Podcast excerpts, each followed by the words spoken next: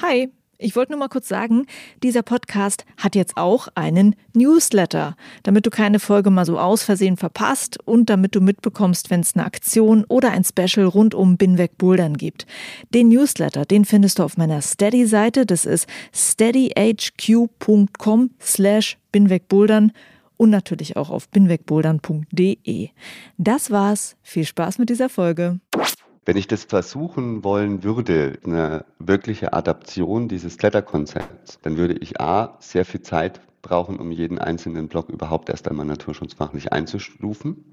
Sowohl seitens der Kletterverbände als auch seitens der Naturschutzbehörden wird dieser Arbeitsumfang überaus kritisch bewertet. Und in der Konsequenz müsste man ja eigentlich dann auch sagen, naja gut, aber dann bräuchte es eigentlich auch eine Markierung an jedem einzelnen Block. Die Gefahr wird gesehen, dass man damit eigentlich einen Schilderwald schaffen würde, der ja auch nicht das ist, was man in der freien Natur haben möchte. Hi und willkommen zur Folge 103 von Binwegbouldern. Ich bin Juliane Fritz und das eben war Thorsten Scheller von der IG Klettern, Frankenjura, Fichtelgebirge und Bayerischer Wald e.V. Zusammen mit seinem Vereinskollegen Daniel Frischbier hat er mit mir gesprochen und es ging um ein sehr aktuelles Thema, das den Verein gerade vor neue Herausforderungen stellt. Wie kann man das Bouldern im Frankenjura neu organisieren bzw. in Bahnen leiten, sodass alle damit leben können? Also die Boulder-Community, die Anwohner, die Waldbewohner und die Behörden und Naturschutzverbände. Mein Fazit aus dem Interview ist, das ist wirklich gar nicht so leicht, was die von der IG Klettern da alles unter einen Hut bringen müssen. Das Seilklettern hat eine lange Tradition im Frankenjura und die Naturschutzkonzepte dafür sind schon etabliert. Das Bouldern ist der jüngere Sport und lange fielen die paar Boulderinnen und Boulderer nicht so sehr ins Gewicht, als dass man da auch ein spezielles Konzept hätte machen müssen. Es gab lediglich bisher den Boulder-Appell, eine Art Sammlung von Handlungsempfehlungen beim Draußenbouldern. Heute ist es anders. Mehr Leute bouldern draußen und vor allem durch die Corona-Pandemie gibt's noch mehr Andrang. Die Naturschutzverbände haken jetzt also bei der IG Klettern nach. Hey, könnt ihr da nicht irgendwas machen? Und die IG Klettern fragt jetzt die Community, hey, können wir mal reden? Wie kriegen wir das Ganze in den Griff? Sie haben ein sogenanntes Boulder-Statement auf ihrer Website veröffentlicht. Das findest du auch in den Shownotes zu dieser Folge und ich rede darüber mit Thorsten und Daniel. Und weil die beiden auch meinten, es ist noch viel zu wenig bekannt, was wir als IG Klettern eigentlich machen. Deshalb erzählen sie in dieser Folge auch vieles über ihre Vereinsarbeit. Dieser Podcast hier wird möglich gemacht durch die vielen Hörerinnen und Hörer, die mich und meine Arbeit bei Steady unterstützen. Steady ist eine Plattform, mit der kleine Medienmacher ihre Arbeit mit Hilfe ihres Publikums finanzieren können. Falls du Lust hast, Binwegbouldern auch zu unterstützen, mit einem monatlichen Betrag deiner Wahl, dann schau gerne mal vorbei auf Steady. Den Link findest du in den Shownotes und auf binwegbouldern.de. Danke an alle, die mich und den Podcast unterstützen. Und jetzt viel Spaß mit der Folge.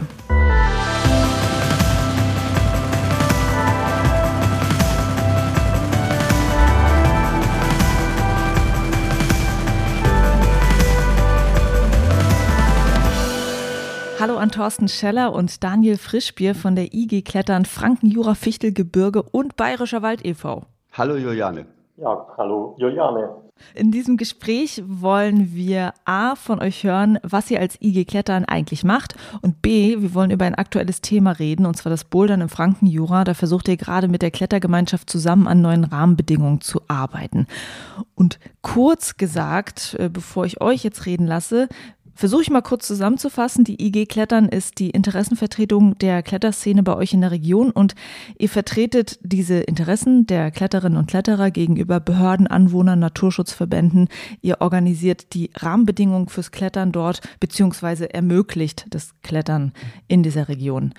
Wobei man ergänzen muss, ihr seid nicht die einzige IG Klettern, sondern es gibt diese IGs in verschiedenen Regionen in Deutschland. Es gibt auch einen Bundesverein, so einen Bundesverband noch dazu.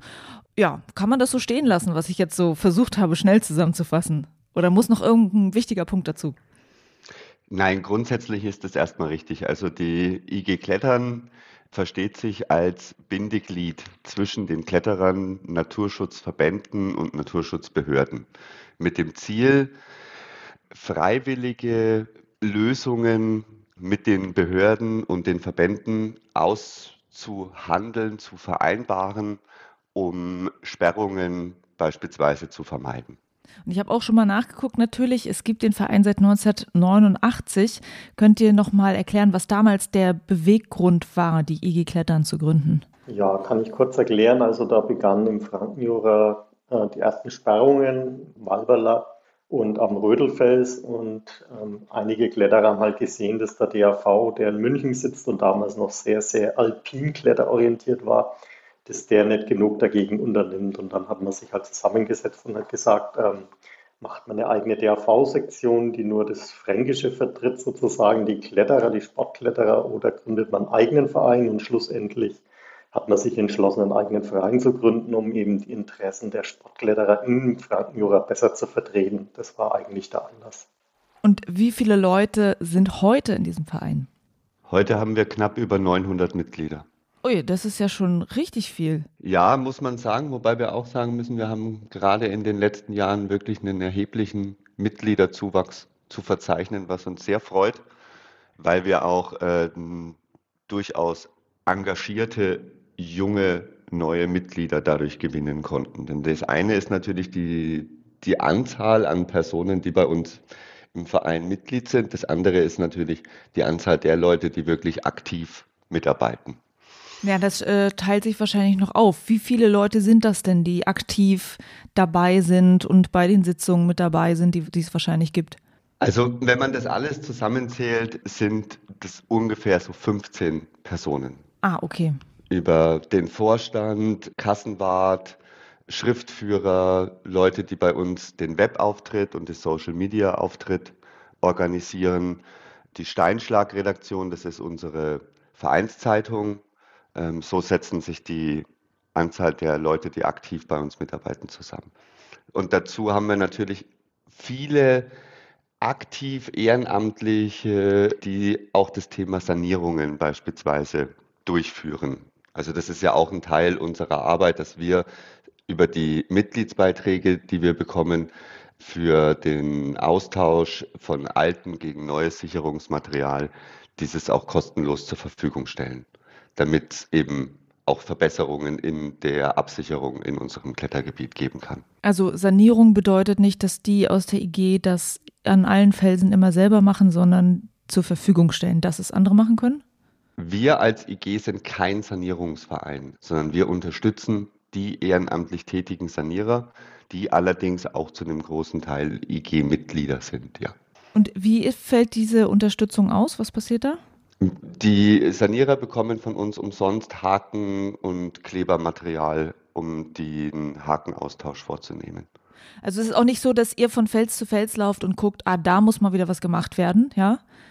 Sondern da verlasst ihr euch darauf, dass die Leute, die dort vor Ort klettern, das mit dem Blick haben und das machen. Genau, das ist so eine, man muss sich das eigentlich ein bisschen als Mischung vorstellen. Also wir haben natürlich Leute, die aus der Erfahrung heraus das selber am Felsen sofort einschätzen können und dann auch selber aktiv werden. Wir haben natürlich auch Kletterer, die uns Meldungen machen über dubiose oder fragwürdige Haken oder Hakenpositionen, wo man dann aus dem IG-Fundus auch Leute hat, wo man mal sagen kann, kannst du da mal bitte vorbeischauen, kannst du dir das mal angucken, kannst du das mal einschätzen, dass man dann daraus aus so einer Meldung heraus eine Aktion folgen lassen kann. Ah, das ist super. Also wenn man noch relativ neu draußen ist und nicht genau weiß, ist das jetzt schon schwierig? Ist das Ding durchgerostet und fällt gleich ab? Können die bei euch nachfragen? Am besten ein Bild machen und eine kurze Beschreibung. Dann können wir schon mal einschätzen, muss man sich es überhaupt vor Ort anschauen oder kann man schon ein Bild erkennen? Das ist absolut nötig, was zu machen, oder ist es absolut noch okay? Also da haben wir in den letzten Jahren doch uns verbessert und haben den Leuten genauere Anweisungen gegeben, was wir eigentlich brauchen, um es einschätzen zu können. Mhm. Und gibt es auch noch andere Sachen, die die Leute von draußen an euch melden? Also wie ist da so der Austausch? Definitiv, also Felsteile, die runterfallen könnten, werden gemeldet. Es werden auch Sachen gemeldet, wenn Eigentümer sich direkt bei Ort vor den Kletterern beschwert über Sachverhalte, wird es an uns weitergegeben. Also wir bekommen vielfältige Informationen, weil wir schon sehr bekannt in der Szene sind bei den Kletterern, und die sagen halt, da kann ich mich hinwenden und kann das denen weitergeben, und die werden sich dann in Anführungszeichen kümmern. Ein größerer Teil unserer Arbeit ist ja zum Beispiel auch das Thema Vogelschutz. Wir haben im Frankenjura einige Brutplätze von Wanderfalken und Uhus. Die unterliegen einem besonderen Schutz.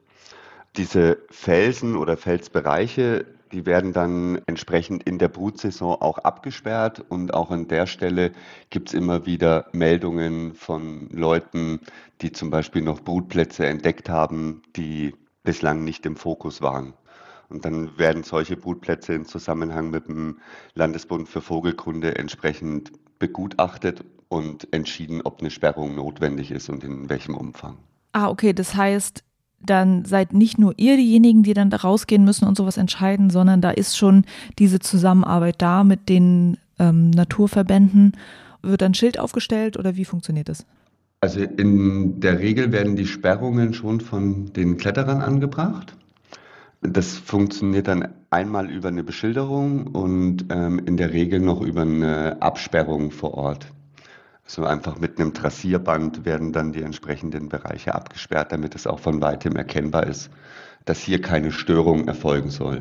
Okay, das waren jetzt schon mal so ein paar Beispiele für das, was ihr macht. Habt ihr vielleicht so jeder von euch noch aus eurer eigenen Arbeit Beispiele, was ihr schon gemacht habt, entweder was ihr so täglich auf dem Tisch habt oder irgendein besonderes Ding, was ihr organisiert habt, Event, irgendwas, was ihr geschafft habt? Also was man auf jeden Fall, finde ich, noch erwähnen sollte, ist, wir haben ja bei uns im Frankenjura als Teil des naturverträglichen Klettersports in Zusammenarbeit mit den Behörden diese Kletterkonzepte geschaffen. Das heißt, die Felsen werden grundsätzlich in 3 Zonen eingeteilt, vom Kletterverbot, zum Klettern erlaubt, zum Erschließen von Neutouren freigegeben. Und auch an der Stelle bekommen wir jährlich Anträge von Kletterern für neue Touren oder neue Felsen, das dann entsprechend aufbereitet wird von uns und an die Naturschutzbehörden zum Entscheid weitergereicht wird. Das funktioniert dann in der Regel über eine gemeinsame Begehung vor Ort, die wir organisieren mit der Naturschutzbehörde und den Naturschutzverbänden. Und da betreue ich beispielsweise für die IG Klettern den Bereich der Oberpfalz, Landkreis Amberg-Sulzbach. Das ist also eine jährlich wiederkehrende Tätigkeit. Okay. Und bei dir, Daniel?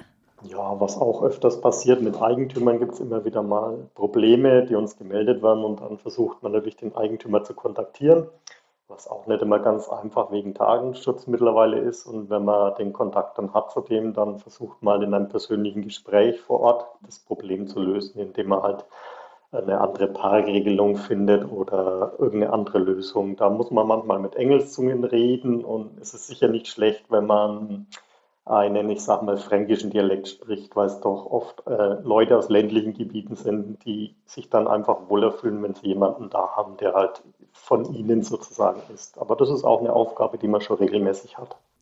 Was war denn für euch beide eigentlich mal ganz persönlich der Beweggrund, dass ihr euch angefangen habt, da zu engagieren? Also wenn ich da ehrlich bin, muss ich sagen, war es eigentlich ein Eigeninteresse, weil die Begehungen der Zonierung, also Zonierung von den Felsen, in einem Gebiet reingelaufen ist, in dem ich sehr viel erschlossen habe und geklettert bin. Und dann angefangen habe, bei diesen Begehungen mal mitzulaufen, mir das anzugucken, wie das tatsächlich passiert. Und da wirklich viel gelernt habe, auch über die Mitglieder, die von anderen Naturschutzverbänden dort mitgelaufen sind. Ich fand das eine wahnsinnig spannende Arbeit, was dort alles an Felsvegetation schützenswert eingestuft wird, und bin dann eigentlich so immer mehr in diese EG-Arbeit hineingewandert. Ja, bei mir war es, ich wollte es sanieren beziehungsweise auch was erschließen, und dann war die Frage, wie bekomme ich Haken, und da bin ich halt auf die EG gestoßen, habe da den Vorstand kontaktiert, und genau, so kam ich dann dazu, und da bin ich einmal eingeladen worden, auf eine Sitzung zu kommen, und fand es auch eine interessante Arbeit und auch eine wichtige Arbeit. Wenn man nur klettert, fällt einem das vielleicht gar nicht auf. Wenn man ein bisschen mehr machen will, also mal erschließen, sanieren oder ein Problem auftritt, dann versteht man eigentlich erst, wie wichtig die Arbeit von so einem Verein ist. Und könnt ihr mal in so ein Beispiel jetzt reingehen? Ihr hattet gerade schon gesagt, Beispiel Anwohner beschweren sich über irgendetwas. Habt ihr zum Beispiel, wie so ein Konflikt schon mal gelöst wurde, was ihr da gemacht habt und was für Vereinbarungen dann da zum Beispiel getroffen werden? Also konkret ist oft auch mit Jägern gibt es Probleme, weil halt genau da eine Wildwechsel ist, wo der Jäger gerne beobachten, vielleicht auch schießen möchte. Da geht natürlich genau der Zustieg drüber. Die Kletterer sind im Sommer bis abends um 9 unterwegs und um 9:30 laufen sie dann zum Auto. Und das ist natürlich genau die Zeit in der Dämmerung, wann auch der Jäger das Wild beobachten, vielleicht auch schießen möchte. Und da gibt es dann so eine Regelung, dass man halt den Felsen 2 Stunden vor Sonnenuntergang verlässt. Gleichzeitig wird auch immer noch mit hingeschrieben, dass man erst 2 Stunden nach Sonnenaufgang kommt. Das ist bei Kletterern eher weniger das Problem. Das ist so eine typische Lösungsmöglichkeit, um Konflikt zu vermeiden. Genau, das ist ja häufig eigentlich möglich. Es gibt Probleme, aber man kann es eigentlich lösen. Also beim Park auch, man muss halt vielleicht ein Stück weiter laufen. Vielleicht sind es nur 300 Meter und dann kann man vernünftig parken. Die Kletterer wissen das manchmal gar nicht, dass da ein Wanderparkplatz versteckt existiert. Man muss das dann einfach nur kommunizieren übers Internet und dann funktioniert das eigentlich schon ganz gut. Also häufig lassen sich Probleme wirklich leicht lösen, manchmal leider auch nicht. Was für Probleme sind denn nicht lösbar gewesen bisher? Wenn der Eigentümer sehr, ich sag mal, stur ist, wie man bei uns sagt, also das kann man dann häufig halt nicht lösen, wenn jemand nicht kompromissbereit ist.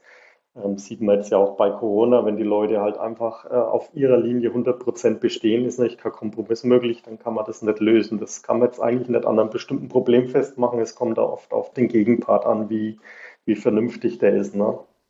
Ja, das kann ich mir vorstellen, dass es vielleicht manchmal schwierig ist. Und gleichzeitig ist es ja auch so, ihr seid jetzt so ein Bindeglied zwischen Kletterszene und sozusagen anderen Interessensgruppen außerhalb der Kletterszene. Aber die Kletterszene an sich ist ja auch nicht homogen. So, ne? Also da gehen ja auch richtig, Meinungen wahrscheinlich genau auseinander. Was sind denn innerhalb der Szene manchmal Themen, die sehr strittig sind? Also ich denke, das ist sehr mannigfaltig, ne? Also was man beim Seilklettern natürlich häufiger auch mal hat, ist das Thema beim Sanieren, ob zum Beispiel irgendwo ein zusätzlicher Haken gesetzt wird oder nicht. Das ist sicherlich ein Thema, was in der Kletterszene sehr unterschiedliche Sichtweisen hat. Warum wollen manche, dass ein Haken mehr oder weniger gesetzt wird? Das kannst du jetzt auch mal erklären. Naja, also man muss natürlich das ein bisschen sehen. Wir sind in einem Klettergebiet, das tatsächlich sehr alt ist. Also viele Routen sind eben in Zeiten bei uns entstanden, als es keine Akkuschlagbohrmaschinen gab.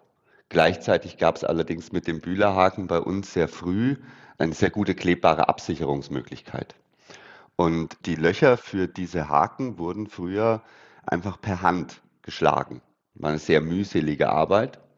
Und dadurch hat man sich natürlich in einigen Routen sehr gut überlegt, ob man jetzt nochmal eine Dreiviertelstunde investiert für einen weiteren Absicherungspunkt. Das ist zum Beispiel ein Grund, warum es in älteren Routen in Franken zum Teil eine geringere Hakendichte gibt, wie das in neueren Routen der Fall ist. Daraus, denke ich, wird auch klar, wo dann der Konflikt daraus entsteht. Das ist nämlich eine Sicht auf Waren der Historie. Also, dass man sagt, in einer alten Route wird man jetzt nicht im Nachhinein, obwohl es leichter jetzt möglich ist, nicht nochmal wieder neue Haken reinpacken, weil die Route schon so lange so besteht und das ist jetzt so. Genau, das ist zum Beispiel eine Sichtweise. Genau, das ist immer der strittige Punkt natürlich, wie man muss auch sehen, wie wichtig ist die Route. Also es gibt Routen, die sind, ich sage mal, ein Klassiker von Kurt Albert. Da ist es natürlich schon schwierig zu sagen, da wird man jetzt noch einen Haken dazu machen. Es gibt auch ältere Routen, wo man sagt, gut, die hat jemand lieblos erschlossen und die klettert auch keiner, ist auch nie jemand geklettert. Da ist es dann vielleicht einfacher, mal einen zusätzlichen Haken zu setzen. Ne? Wir sind da in der Vermittlerrolle und versuchen das auch über einen Kompromiss zu machen. Und um auf deine Frage zurückzukommen, da wir immer in der Mittlerrolle sind, sitzen wir zwischen den Stühlen und ich sag mal, werden von beiden Seiten natürlich dann immer angegriffen, also von den Behörden und Naturschutz, wobei das eher professionelle Leute sind, die sehen das einfacher und von den Kletterern natürlich etwas mehr, weil es gibt immer jemanden, der nicht zufrieden ist. Wir sind zu naturschutzfreundlich, wir sind zu jägererfreundlich, wird uns vorgeworfen. Wir sperren zu viele Felsen wegen Falken, ist auch so ein Vorwurf. Aber damit muss man einfach leben, wenn man was macht und Kompromisse sucht, dann kann man halt nicht jeden zufriedenstellen. Ja. Ihr habt es gerade schon angesprochen, es gibt ja sehr viele legendäre Kletterrouten im Frankenjura besonders. Es ist halt einfach eine sehr bekannte Kletterregion, die auch international super bekannt ist und ganz viele Menschen anlockt. Welche besonderen Herausforderungen gibt es denn eigentlich dadurch, dass das so bekannt ist? Ja, was wir natürlich schon auch verstärkt in den letzten Jahren feststellen, ist das Thema Übernachtungen im Frankenjura. Wobei ich das gar nicht mal nur auf Kletterer jetzt beziehen würde. Es hat sich halt schon auch so ein gewisser Trend etabliert, dass man natürlich mit dem eigenen Bus oder Wohnmobil anreist, dass man dadurch in der Wahl seines Schlafplatzes freier ist, nicht auf Campingplätze angewiesen ist. Aber wie gesagt, das ist für mich wichtig, da zu sagen, das ist tatsächlich jetzt keine Sache, die jetzt nur auf die Kletterer bezogen werden kann. Das ist grundsätzliche Problematik, die man im Frankenjura gerade in den letzten 2 Jahren sehr verstärkt feststellen kann. Wer da in der Regionalpresse ein bisschen liest, der wird da an diversesten Stellen im Frankenjura Konfliktherde feststellen. Ja. Und wenn Leute aus der Kletterszene da mal so angesprochen werden drauf, also macht ihr sowas? Das ist ja was anderes als Anwohner, die fest da sind und mit denen man reden kann, weil das sind ja Leute, die sind da und die reisen dann auch schnell wieder weg. Also kann man da irgendwie eine Kommunikation finden? Also wir arbeiten da natürlich auch mit den Gemeinden zusammen. Wir sitzen da auch in Arbeitskreisen, in solchen kommunalen Vereinigungen, wo über solche Themen beispielsweise gesprochen wird und auch geguckt wird, ob man dort irgendwelche Unterstützung für Lösungen seitens der Gemeinden bekommen kann. Das bedeutet zum Beispiel, dass man schaut, ob man nicht Parkplätze entzerren kann, weil was man eben im Franken durchaus öfter schon gemacht hat seitens Gemeinde, ist dann zu sagen, naja gut, wir wollen hier nicht, dass hier übernachtet wird. Also halt sprechen wir einfach für den Parkplatz ein Nachtparkverbot aus. Das kann man natürlich machen, aber das löst das Problem nicht, das verlagert es nur.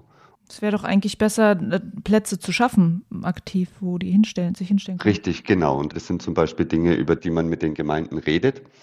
Aber auch da, wenn man in so einer Arbeit drinnen ist, dann wird man feststellen, dass viele Dinge, für die man grundsätzlich auch Sympathie in den Gemeinden bekommt, nicht immer so einfach umsetzbar sind. Also es ist halt trotzdem eine ländliche Region.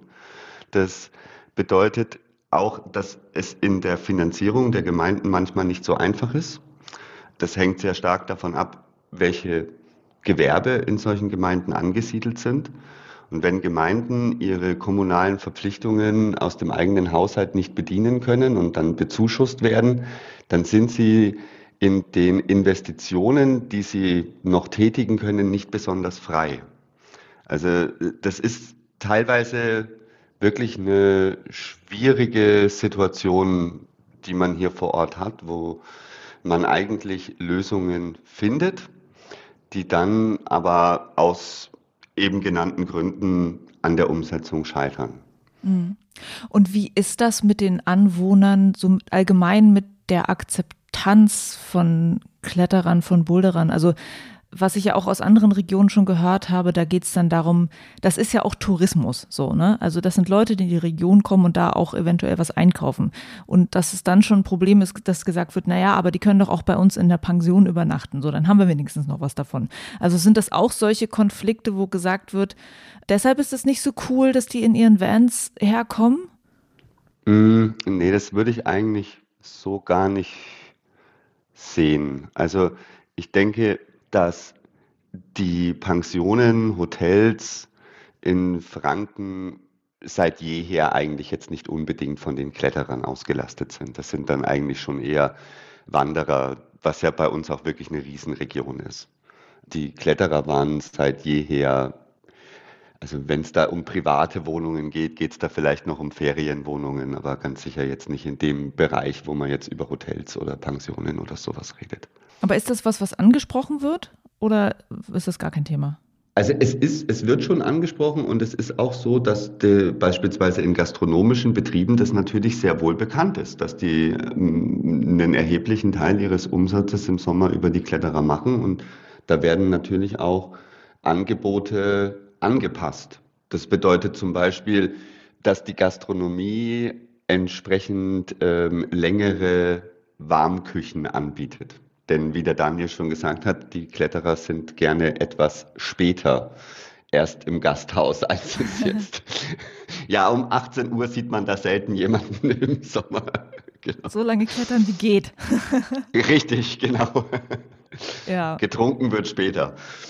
Naja, also da merkt dann schon, die Leute aus der Region merken schon, dass da was hängen bleibt. Und das ist ja, glaube ich, auch ganz wichtig für die Akzeptanz, denke ich mal. Ja. Okay, also das sind so die verschiedenen Themen, die verschiedenen Herausforderungen, die es da bei euch so gibt. Haben wir noch irgendeinen wichtigen Punkt vergessen, bevor wir über das Bouldern reden? Haben wir bestimmt, aber mir fällt jetzt auch nicht gerade ein, aber das ist kein Problem. Also es ist eine vielfältige Arbeit, haben wir festgestellt, und es kommen auch ganz kuriose Sachen manchmal vor. Kuriose Sachen? Was ist besonders kurios gewesen? Jetzt gibst du mir ein Stichwort hier. Ja, wir hatten zum Beispiel eine Wand, die wurde, also eine ganz normale Felswand in der Fränkischen, die wurde mit Kunstgriffen ausgestattet, um dort klettern zu können. Und das ist natürlich schon für einen normalen Kletterer sehr kurios, dass da jemand auf die Idee kam. Genau, wer macht sowas? Das war auch so ein Konflikt, wo wir auch beteiligt waren, den dann zu lösen. Genau. Okay, ja krass. Das kann also alles passieren. Dann lass uns weiter reden über das Thema Bouldern. Also es ging jetzt eigentlich bei allem, was ihr so gesagt habt, mehr ums Seilklettern. Und das Thema Bouldern ist nochmal anders organisiert, würde ich mal so sagen. Und zwar unter dem Namen Boulder-Appell gibt es eine Sammlung von Verhaltensregeln. Also das sind so Appelle, bestimmte Dinge zu tun oder zu lassen, um halt das Bouldern im Frankenjura zu ermöglichen. Das habt ihr zusammen mit dem DAV ausgearbeitet. Ja, das sind halt Hinweise zum richtigen Verhalten beim draußen Bouldern, so wie es es eigentlich auch in allen anderen Bouldergebieten gibt. Was speziell ist im Frankenjura, ihr habt mir aber auch gesagt, das ist nicht so, dass es das gar nicht gibt in anderen Regionen, aber es ist, glaube ich, eher seltener. Und zwar die Bitte, Boulderspots nicht in Reiseführern und nicht im Internet zu veröffentlichen. Und da wollen wir auch nochmal genauer nachher drauf eingehen. Aber die meisten Regeln, die da stehen im Boulder-Appell, kennt man eigentlich. Also naturschonend draußen unterwegs sein, wenig Chalk verwenden, Chalk wieder wegputzen, nur auf ausgewiesenen Flächen parken, das hatten wir auch vorhin schon gehabt, nicht nachts bouldern, die vorgegebenen Wege nutzen und so weiter. Was könnt ihr vielleicht mal sagen dazu, wie werden denn so diese Regeln im Moment eingehalten oder nicht eingehalten im Frankenjura? Wo gibt es Probleme, dass irgendwie die vorgegebene Infrastruktur vielleicht doch nicht so richtig genutzt wird oder es nicht so sauber ist oder so? Was ist da los? Also ich denke, von der Sauberkeit an den Boulderspots ist es eigentlich so, wenn der noch nicht bebouldert wird, der Bereich ist oft dreckiger, als wenn er dann bebouldert wird. Also okay. Zum Beispiel, da habe ich immer kleine Tüte dabei und wenn ich halt irgendwas rumliegen sehe, dann nehme ich das wieder mit. Ich glaube, da gibt es eher wenige Probleme. Ja, ansonsten gibt es beim Bouldern grundlegend eigentlich aus Kletterersicht wenige Probleme. Okay, klingt gut, weil das ist, also gerade dieses Müllthema hört man ja immer wieder, dass das sehr, sehr kritisch ist. Es scheint bei euch besser zu laufen als in anderen Regionen? Ich finde schon, dass man da über die letzten Jahre einen sehr deutlichen Trend sowohl bei den Boulder-Spots als auch bei den Kletterfelsen sieht. Das ist cool, dass sich das so etabliert.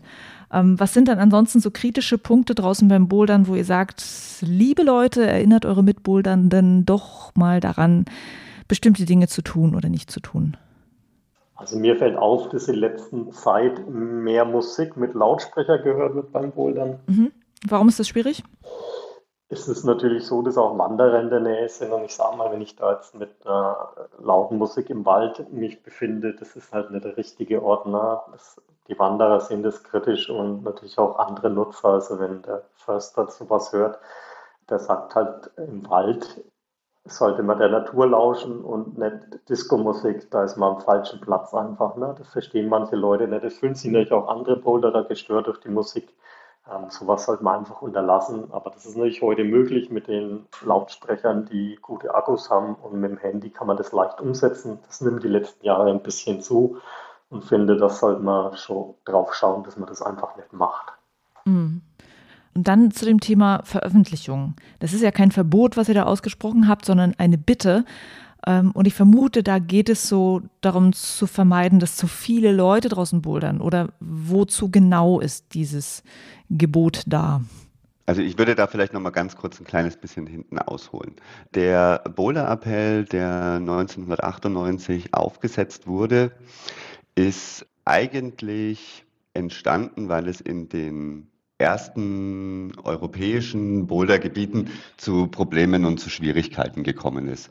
Und die Kletterkollegen aus dem Zillertal beispielsweise, die haben dann damals auch so erste Verhaltensempfehlungen. Also ich finde immer das Wort Regelungen mit dem Boulderappell zu verbinden, ist immer nicht ganz so. Ja, ist schwierig.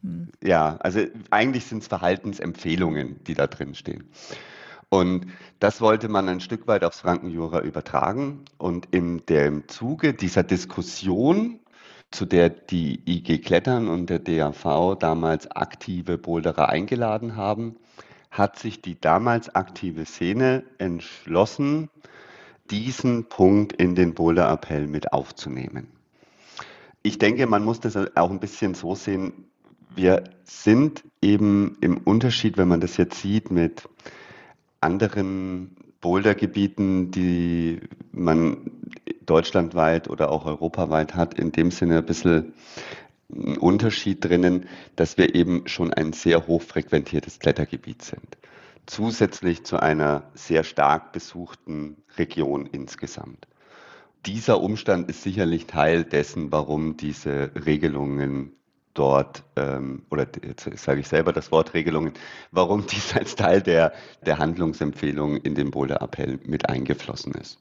Also es sind schon so viele Kletterer da, wenn jetzt noch mehr Boulderer kommen, wird es schwierig quasi. Zum einen und zum anderen bedeutet eine Veröffentlichung ja auch, dass ich Behörden, also Naturschutzbehörden in bestimmten Gebieten mit entsprechenden naturschutzfachlichen Schutzstufen zum Handeln zwinge. Kann man konkret beispielsweise an dem Fall festmachen, sogenannte Flora-Fauna-Habitate. Das ist eigentlich, also bei uns heißen die Flora-Fauna-Habitate, das ist eigentlich Teil dieses europäischen Schutzgebietes Natura 2000. Und da gibt es eben entsprechende gesetzliche Regelungen zu solchen Gebieten, unter anderem auch ein Verschlechterungsverbot der Natur in diesen Gebieten. Deswegen gibt es ja auch die Kletterkonzepte. Die Kletterkonzepte sind ja eine naturschutzfachliche Einstufung jedes einzelnen Felsens. Und wie gesagt, man hätte mit einer Veröffentlichung damals auch klar die Behörden an der Stelle auch zu einer Regelung gedrängt. Also weil die immer mit einbezogen werden, wenn ein Fels erschlossen wird und offiziell bekannt gegeben wird, weil dann immer die sozusagen mit ins Boot kommen, einschätzen, kann man das da machen, kann man das nicht machen. Wenn man das beim Bouldern machen würde, dann würde man die auch jedes Mal wieder konsultieren müssen und das wäre dann zu viel? Ja, also man muss das schon ein Stück weit unterscheiden. Also ein Kletterfels, der hat eben in der Regel eine klare Abgrenzung. Der hat ein linkes Ende und der hat ein rechtes Ende. Den kann ich im Ganzen auch deutlich einfacher naturschutzfachlich eingruppieren, wie jetzt ein Blockfeld. In einem Blockfeld kann sich ja die Situation um die Ecke herum grundsätzlich auch unterscheiden. Das ist an einem Kletterfelsen sicherlich eher weniger der Fall. Okay, kann ich mir jetzt gar nicht vorstellen, dass das so schwierig ist bei Boulderfelsen. Also, dass man nicht einfach sagt, okay, hier um diesen Felsen herum wächst Pflanze XY. Steht unter Naturschutz und dann geht das nicht. Also es ist komplizierter trotzdem. Es ist komplizierter, weil ich mehr einzelne Blöcke habe, die weiträumiger verteilt liegen. Wenn ich das versuchen wollen würde, jetzt zu sagen, ich mache jetzt eine wirkliche Adaption dieses Kletterkonzepts, dann würde ich A, sehr viel Zeit brauchen, um jeden einzelnen Block überhaupt erst einmal naturschutzfachlich einzustufen. Das ist einfach sowohl seitens der Kletterverbände als auch seitens der Naturschutzbehörden wird dieser Arbeitsumfang überaus kritisch bewertet. Denn die Naturschutzbehörden haben ja auch noch andere Aufgaben, als jetzt nur das Klettern bei uns in der Gegend mitzuorganisieren oder mitzugestalten. Und in der Konsequenz müsste man ja eigentlich dann auch sagen, naja gut, aber dann bräuchte es eigentlich auch eine entsprechende Markierung an jedem einzelnen Block. Die Gefahr wird gesehen, dass man damit eigentlich einen Schilderwald schaffen würde, der ja auch nicht das ist, was man in der freien Natur haben möchte. Ja. Aber im Umkehrschluss bedeutet das, dass die Felsen jetzt erstmal dastehen und jeder kann hin und weiß gar nicht so genau, ob er jetzt gerade irgendwas Naturschädliches tut oder irgendwelchen Pflanzen oder Tieren tut oder nicht. Ganz so sehe ich das nicht. Also ich denke mal, die meisten Leute, die Außenbouldern kennen, schon ein bisschen die Vegetation und können halbwegs einschätzen, da jetzt nicht alles rauszurupfen, was im Umkreis steht. Das Veröffentlichungsboot sehe ich nicht nur als, du hast ja gesagt, sagen wir mal, quantitativen Filter, der die Menge reduziert. Ich denke, das hat auch eine qualitative Filterfunktion, weil ich sage mal, um Boulder zu erfahren, muss ich jemanden fragen. Das setzt eine gewisse soziale Kompetenz einfach voraus. Und ich denke mal, in diesem Gespräch, also wenn mich jetzt jemand fragt nach dem Boulder XY, gebe ich dem natürlich kritische Punkte einfach direkt mit weiter. Und wenn mir das jemand persönlich sagt, glaube ich schon, dass das der anderen Person, dass die das ernster nimmt, wie wenn jetzt irgendwo im Führer vorne irgendein Abspann steht über allgemeine Verhaltensregeln. Ich denke, da ist schon eine qualitative Filterung auch nochmal dabei, die einfach gut ist. Also wenn mich jetzt jemand nach dem Boulder XY fragt und ich weiß, da ist das Parken schwierig, dann sage ich das dem gleich, wo er parken kann und wo nicht. Und ich denke, das wird dann besser befolgt, als wenn halt irgendwo im Führer irgendwas steht, ne, was man leichter überliest oder die Kundschaft vom Führer natürlich auch leichter überliest. Die will vielleicht einfach nur schnell bouldern und fertig. Ne? Da gab es auch auf eurer Webseite zum Beispiel so eine coole Idee, dadurch, dass ihr ja gerade versucht, das nochmal wie so neu aufzulegen und nochmal neu zu diskutieren, wie man mit den Bouldern jetzt umgeht im Frankenjura, da hattet ihr dann dazu aufgefordert, dass Leute was dazu sagen und einer meinte auch, dass man wie so eine Art Kurs machen könnte. Wie bewege ich mich draußen beim Bouldern, Kurs belegen und danach erst Gebietsinformationen bekommen? Sowas halt so. Das wäre das ja dann inorganisiert, wenn man so möchte. Ja, das wäre das inorganisiert. Bin ich jetzt persönlich kein Freund von großen Kursen. Das ist so wie DAV-Vorstiegsschein. Ich bin eher so der Freund, dass das wirklich zwischen den Boulderern passiert. Also zwischen, ich sage jetzt mal, wenn jemand anfängt, kann er ganz leicht zum Beispiel an Spots gehen, die im Führer veröffentlicht sind. Also es gibt aus historischen Gründen einige Boulderspots in der Fränkischen, die im Führer sind. Da gehe ich also hin, Führer kann ich mir kaufen und dort treffe ich in der Regel Leute, die länger bouldern und ich sage mal, zwischen dieser Erfahrung und dem Unerfahrenen im Gespräch kann man das eigentlich, finde ich, ganz gut weitergeben. Da finde ich, jetzt braucht man eigentlich keinen Kurs. Das hat für mich immer so diesen kommerziellen Charakter, wo vielleicht dann auch nicht so viel Wert wirklich auf den Inhalt gelegt wird, wie wenn es jemand jetzt am Felsen macht. Und mir ist es sehr wichtig, die Informationen weiterzugeben, weil ich hier auch weiter bouldern will als erfahrener Boulderer. Deswegen schaue ich, dass die Anfänger die Regeln einhalten oder die Empfehlungen und dass ich denen auch sage, was noch vielleicht wichtig ist, was vielleicht auch gar nicht im Appell manchmal steht. Ich glaube, das ist auch ein ganz wichtiger Punkt, den man an der Stelle nochmal herausarbeiten sollte oder herausstellen sollte. Der Boulder-Appell spricht nicht grundsätzlich davon, dass Boulder nicht veröffentlicht werden sollen. Er spricht davon, dass die Veröffentlichung von Bouldergebieten unterbleiben soll. Das bedeutet, dass man sehr wohl, wenn man jetzt in Franken bouldern möchte, in den einschlägigen Führerwerken oder auf entsprechenden Webseiten Informationen findet, die den Einstieg in diesen Sport auch ohne weiteres ermöglichen. Also, wie ihr gerade schon gesagt habt, es gibt ein paar Felsen, die stehen tatsächlich in Kletterführern drin und es gibt auch Informationen online. Also es ist nicht so, als ob man gar nichts sehen könnte. Nein, es ist so, dass Gebiete, die, wenn man so möchte, sogenannte Mischgebiete sind, wo ich eben Kletterrouten und Boulder an einem Spot habe, an der Stelle eben sehr wohl als Informationen bezogen werden können. Mhm. Ich selber bin überhaupt kein Local im Frankenjura, ja. Also ich kann mich da auch nur so ein bisschen drauf verlassen, was ich so von Leuten höre, die dort unterwegs sind. Und da wird halt zum Beispiel gesagt, Social Media ist so ein Thema, ne? Also dass, wenn irgendjemand, der einen reichweitenstarken Account hat, einen Boulder postet, den er da gemacht hat, dann rennen da gleich irgendwie alle hin, in Anführungsstrichen. Also dann wird's da halt auch voll. Weshalb dann auch manche so sagen, sollte man in den Boulder-Appell das Thema Social Media mit aufnehmen, dass man da die Boulder nicht postet. Oder, was ich auch krass fand, dass mir erzählt wurde, dass Leute tatsächlich die Infos dann so inoffiziell verkaufen, wo dann die Boulder sind. Also das ist schon irgendwie auf Wegen, wie es vielleicht nicht optimal gedacht ist, wo dann nicht die coolen Informationen mitkommen. Merkt ihr das, dass da doch eben genau diese Dinge passieren, die durch den Boulder-Appell eigentlich vermieden werden sollten? Ist das sozusagen ein Teil des Problems, weshalb da nochmal drüber geredet werden muss? Muss man sagen, ja, Social Media war damals 1998 natürlich überhaupt kein Thema. Und bei der Neuauflage, das ist auch schon wieder fast 10 Jahre her, sicherlich auch noch nicht so im Fokus. Ja, muss ich mal schauen, dass ich auch Boulder-Infos verkaufe. Danke für den Tipp, Juliane, habe ich mir nicht dran gedacht. Also war mir noch nicht bekannt, dass das so läuft, aber also Social Media ist sicherlich ein Thema, was man bei einer neuen Regelung oder bei irgendeiner neuen Fassung beachten muss. Sonst zu dem Herdeneffekt, den gibt es, ob ich das jetzt beim Bouldern mit Veröffentlichungsverbot habe oder bei Klettern mit dem Führer, eigentlich haargenau gleich. Also wenn im Führer ein neuer Felsen ist, wird er halt auch erstmal, ich sage jetzt mal in Anführungszeichen, niedergerannt. Ne? Also da sehe ich jetzt den Unterschied eigentlich nicht, dass das jetzt speziell durch das Veröffentlichungsverbot so wäre.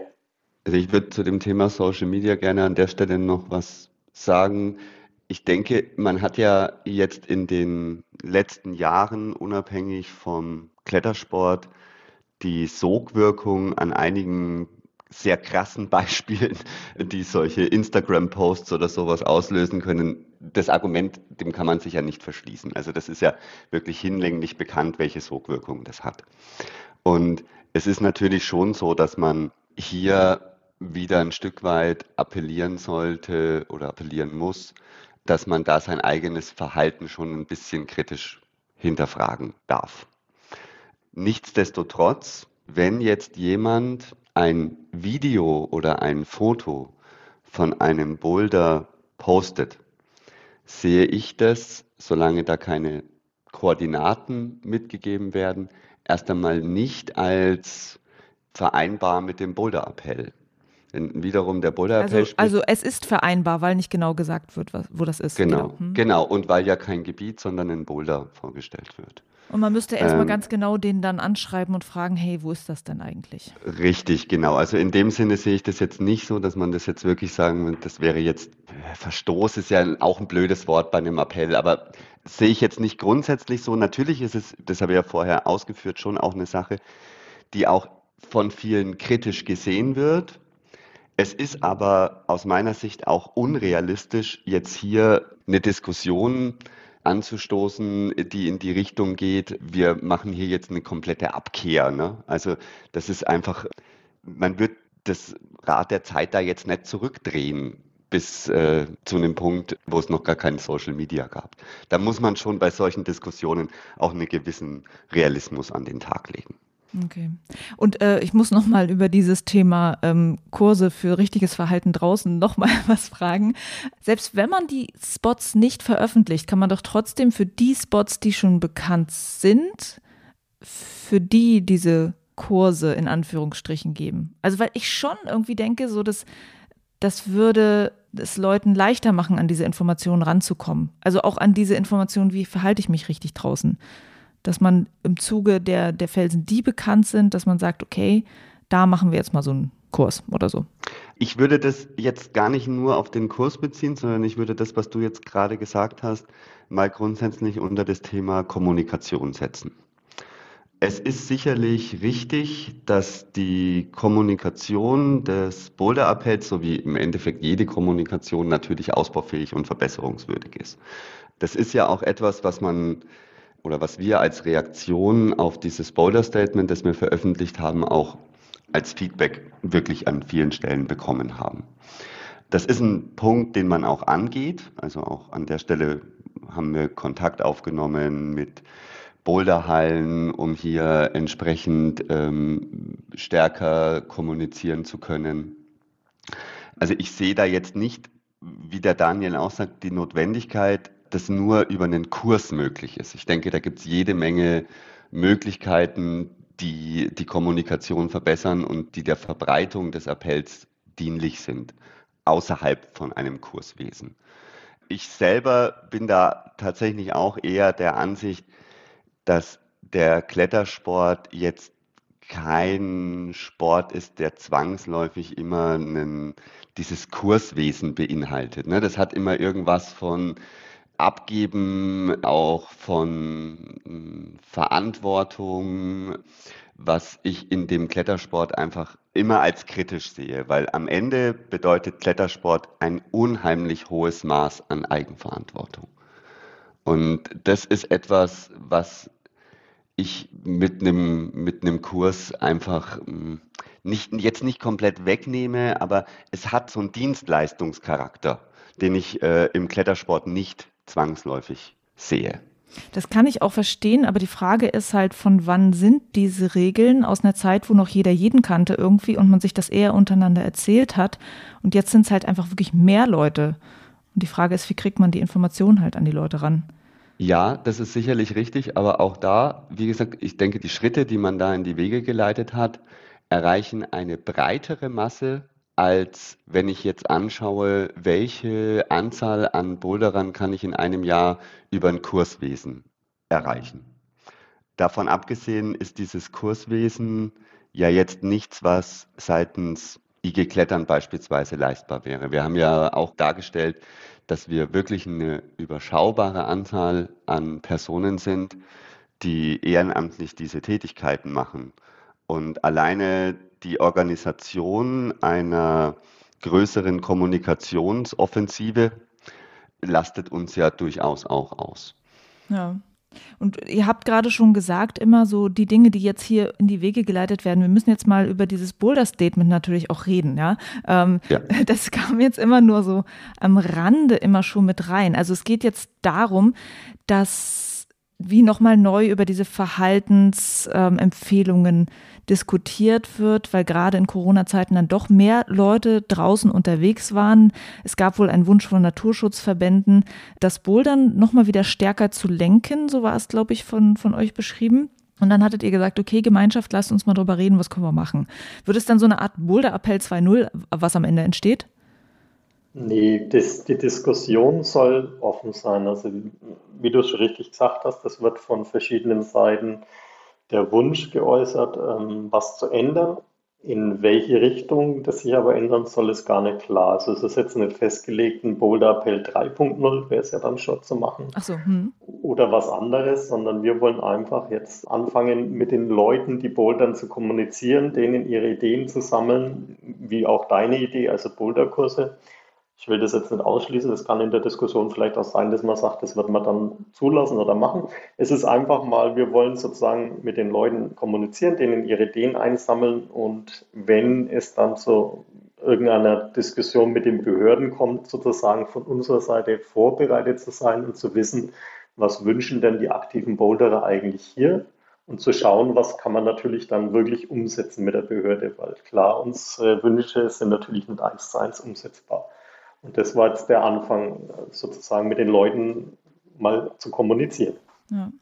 Übrigens, ich weiß gar nicht, ob das Kursmodell das allerbeste ist dafür. Ne? Das ist auch nur so ein Vorschlag. Ja. Aber was ich zum Beispiel ja auch schon erlebt habe, ich war beim Women's Bouldering Festival in Fontainebleau gewesen, wo dann auch so ein paar hundert Frauen unterwegs waren, die auch teilweise zum ersten Mal draußen waren. Und dieses Festival ist ja so wie von Locals gemacht, von Leuten, denen was dran liegt am draußen Bouldern, wo sie Informationen an sich zum, wie funktioniert das Bouldern draußen, aber auch sozusagen alle anderen Informationen mitkommen. Und das ist halt so ein Event, wo man dran teilnehmen kann. Und ich selber sozusagen habe das Gefühl, so dadurch ist das Frankenjura wirkt eher so verschlossen für Boulderer. Also so das Gefühl, so war es auch in manchen Kommentaren geschrieben auf eurer Seite, dass es den Leuten halt eher schwer gemacht wird, um überhaupt rauszugehen zu bouldern. Und nicht jeder hat total viele Bekannte und nicht jeder hat oder möchte diese soziale Komponente unbedingt haben. Klingt jetzt ein bisschen komisch, aber es ist, glaube ich, vielleicht nicht für jeden was irgendwie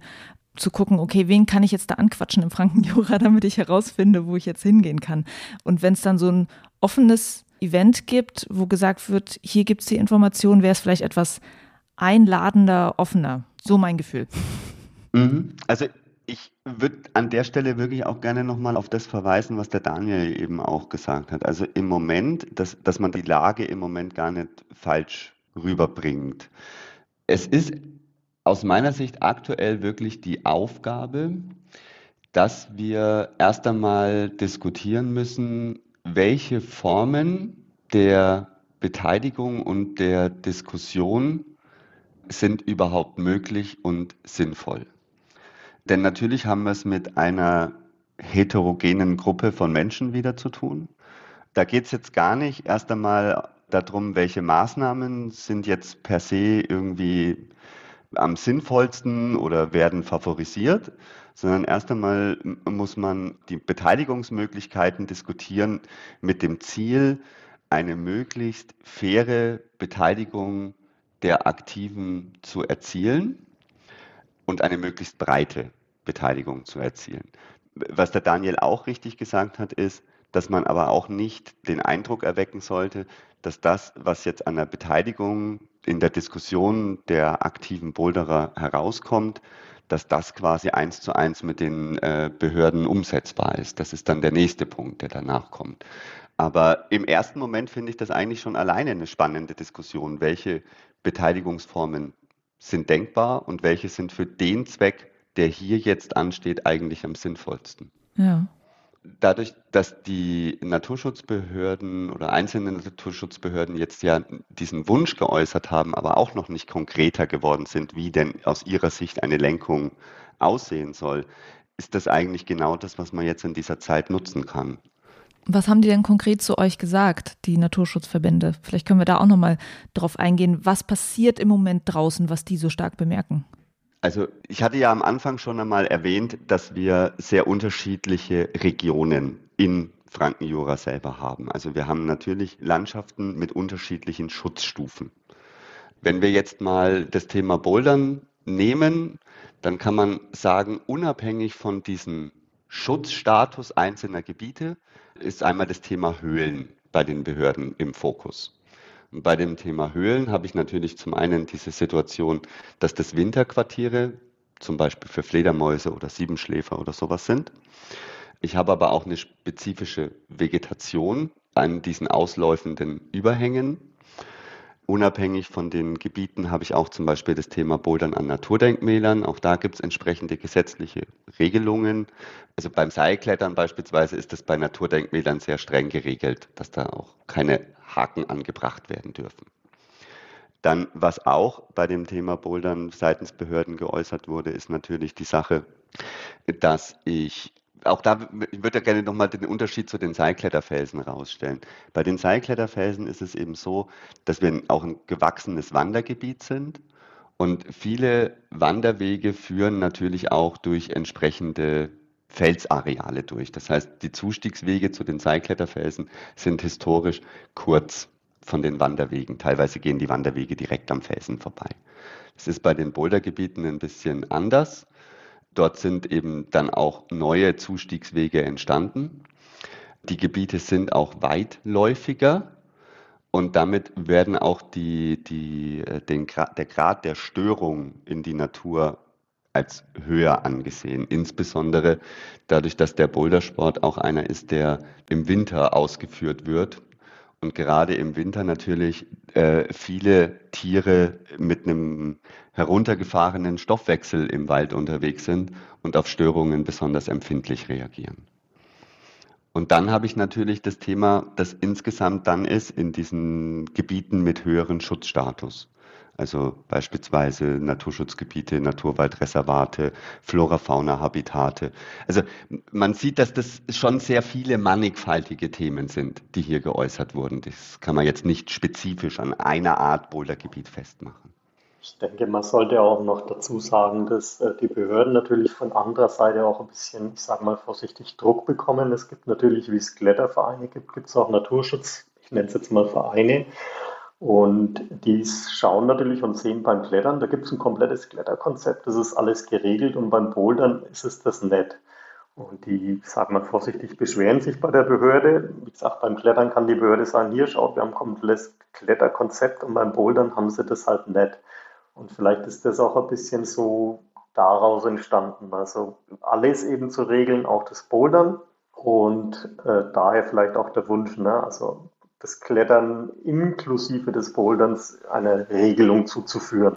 Ja, das hatten dann auch manche Leute gesagt. Es ist natürlich schwierig, konkrete Regeln zu machen, wenn man nicht sagt, wo genau ist jetzt der Fels, wo die Fledermäuse sind. So. Das finde ich ist ein Scheinargument, weil wenn ich raus zum Bouldern gehe, ich sage mal, 99% der Leute, die an einem Boulder sind, die wissen haargenau, wie schwer der ist und wie der heißt. Und wenn es da ein Problem gibt, kann ich auf der Homepage schreiben, also bei dem Boulder XY, da kann man nicht bouldern von, keine Ahnung, 30.11. bis, keine Ahnung, 1. März wegen Fledermausschutz, und dann wissen das alle, was gemeint ist. Also ich denke, das Argument ist wirklich ein Scheinargument, weil eben keiner rausgeht und einfach im Wald rumstolpert und dann Boulder sieht und dann anfängt, ohne zu wissen, wo er ist, wie der heißt und sonst was. Also das habe ich noch nicht gesehen.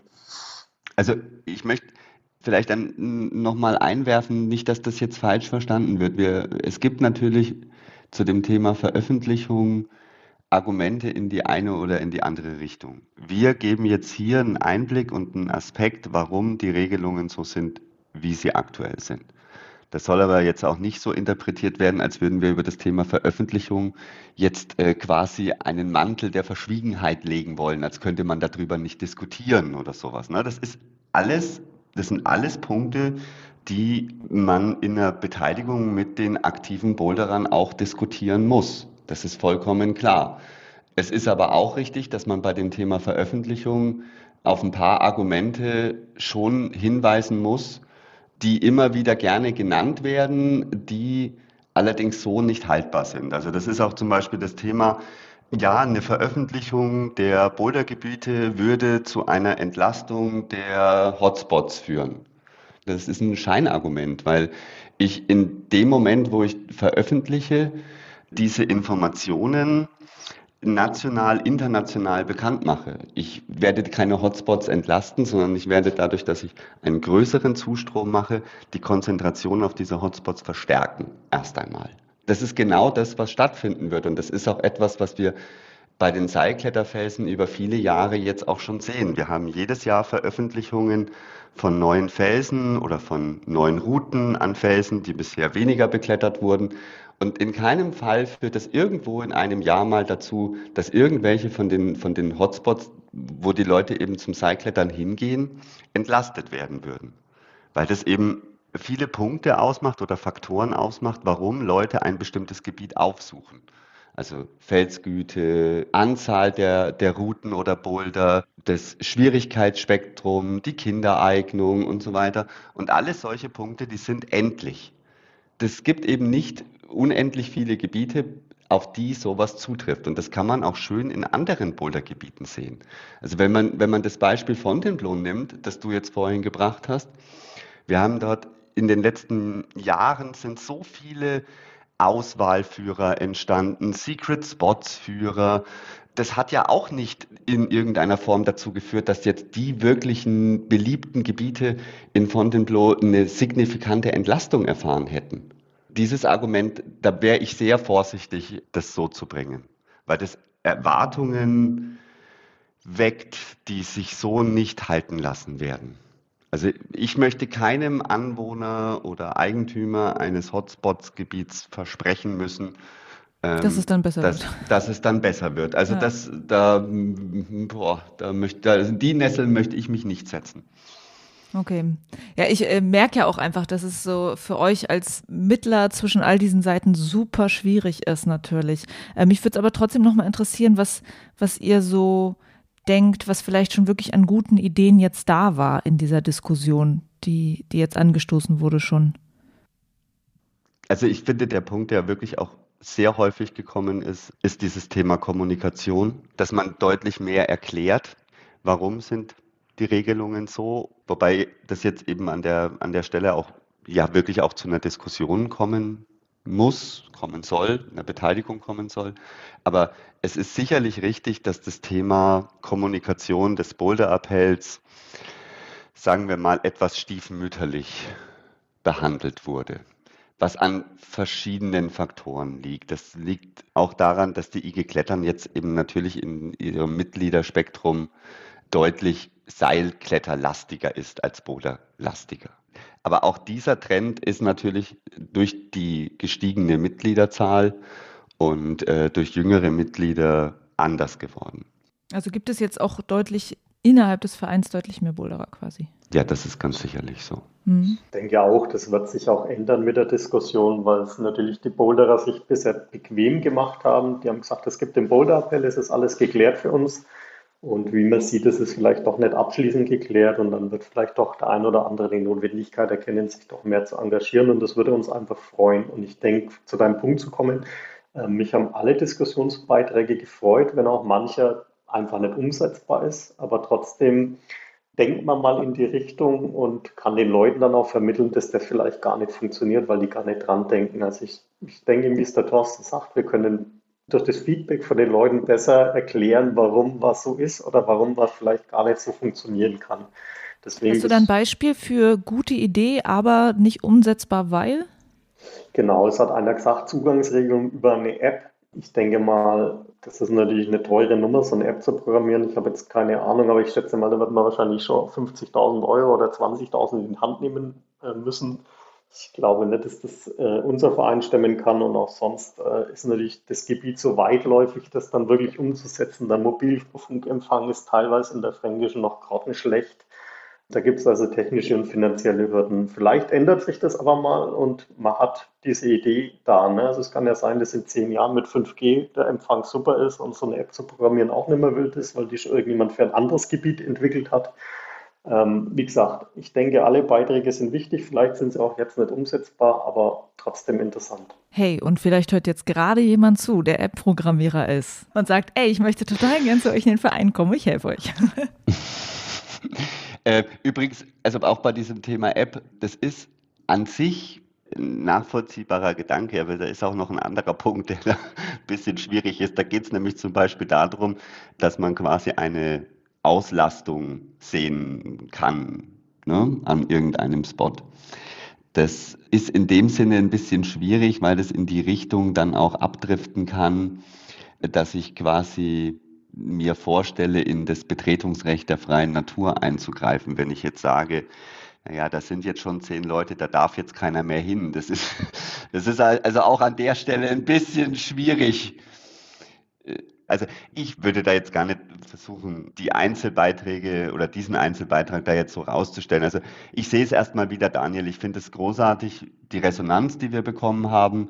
Auch, dass sich die Leute da auch wirklich Gedanken gemacht haben. Ich freue mich über jeden Beitrag. Es ist mit Sicherheit auch so, dass uns in der Antwort die ein oder andere E-Mail bestimmt auch mal durchgerutscht ist. Dafür bitte ich um Verständnis. Aber ich denke, das ist auch nachvollziehbar, wenn man ein bisschen weiß, wie viele Leute hier wirklich auch die Beantwortung von sowas übernehmen. In erster Linie ist es erst einmal wirklich schön, dass sich so viele Leute beteiligt haben und vor allen Dingen die Diskussionskultur. Also wir hatten schon ein bisschen Sorge, wie das werden würde, wenn wir so eine Art Internetdiskussion aufmachen würden. Und da möchte ich allen Leuten, die sich bei uns gemeldet haben und sich beteiligt haben, wirklich ein großes Lob für die Sachlichkeit aussprechen. Ja, wunderbar. Was ich gerne noch wissen würde, ist, wenn ihr euch diese Situation jetzt mal anseht, also Corona-Pandemie, noch mehr Leute draußen, Naturschutzverbände sagen, oh, es wird kritisch. Ist das eine Situation, wo ihr sagt, das ist nochmal viel schwieriger als alles andere, was wir schon irgendwie gelöst haben? Oder denkt ihr, das kriegen wir schon hin? Also wir hatten mal, wie alle Kletterkonzepte, als das Gesamtkonzept erledigt war, hat mal der damalige Vorstand, der auch heute noch Vorstand ist, gesagt, was machen wir jetzt eigentlich die nächsten Jahre? Jetzt haben wir nichts mehr zu tun. Aha. Der Punkt ist nie eingetreten. Es ist eigentlich immer mehr geworden. Und ich glaube auch mit dem Bouldern, das werden wir irgendwo hinkriegen. Und ich glaube schon, dass das wird. Und wenn ihr noch einen Wunsch äußern könntet an die Boulder-Community, was wäre das von euch? Eigentlich ist das sehr einfach. Ich wünsche mir, dass die Beteiligung an dieser Diskussion hoch bleibt, dass wir einen Weg finden, wie diese Beteiligung auch wirklich breit und fair erfolgen kann. Ich würde mir auch wünschen, dass es aus der aktiven Szene heraus Leute gibt, die sich dann auch in dieser Arbeit mit der IG stärker einbringen, weil das am Ende auch eine Akzeptanz für den Weg ausmacht, den man jetzt einschreiten oder beschreiten möchte. Also es wird am Ende natürlich auch von der Beteiligung der Aktiven abhängen, wie groß die Akzeptanz einer Regelung am Ende sein wird. Und dazu möchte ich schon sensibilisieren und aufrufen. Und können jetzt eigentlich auch Leute dann dazu kommen, die gar nicht aus der Region sind. Also wenn jetzt Berliner, die öfter mal dann im Frankenjura sind zum Beispiel, sich da auch engagieren wollen, ist es cool? Können die mit dazukommen? Gibt es dann Online-Meetings, wenn man nicht vor Ort ist? Es kann auch jemand aus Brasilien kommen, der sich fürs Bouldern in der Fränkischen engagieren will. Wenn ihm das am Herzen liegt, ist die Entfernung und die Herkunft komplett egal. Das wird dann eher daran scheitern, dass er dann halt auch ein bisschen Engagement zeigen muss und vielleicht so eine Präsenzveranstaltung von Berlin nach Nürnberg oder wo es dann auch ist, kommen muss. Ne? Das ist dann eigentlich eher das Problem von ihm, sage ich mal. Aber wir sind offen, wer sich engagieren will und das in einer vernünftigen Art machen kann, der ist gerne willkommen. Dann nehme ich das jetzt als Schlusswort von euch und danke euch, dass ihr das mal erklärt habt, was da im Prinzip los ist, wie ihr arbeitet und wünsche euch, dass das genau eintritt, was ihr wollt, dass es eine gute Beteiligung gibt und ihr dann gute Lösungen zusammenfindet. Ja, und wir bedanken uns, dass wir die Möglichkeit hatten, diesen durchaus komplexen Sachverhalt hier jetzt mal ein bisschen erklären zu können. Also auch das ist ja Teil von dem, was wir schon erwähnt haben. Wir wollen an der Kommunikation arbeiten und auch diese Situation hier, dieser Podcast, den wir aufnehmen, ist Teil davon.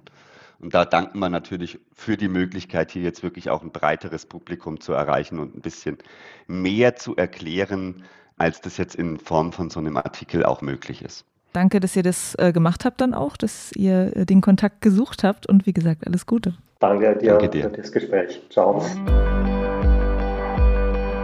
Das war mein Interview mit Daniel Frischbier und Thorsten Scheller von der IG Klettern. Vielleicht geht's dir wie mir und du hast während des Hörens gedacht, da fällt mir doch noch was ein. So oder so könnte man das doch vielleicht lösen. Wenn du dich beteiligen magst, um das Bouldern im Frankenjura zu organisieren, dann freuen die sich garantiert sehr, wenn du dich bei ihnen meldest. Die Links zur IG Klettern, die findest du in den Shownotes zu dieser Folge. Vielen Dank fürs Zuhören, bis zur nächsten Folge. Juliane mein Name und ich bin Wegbouldern.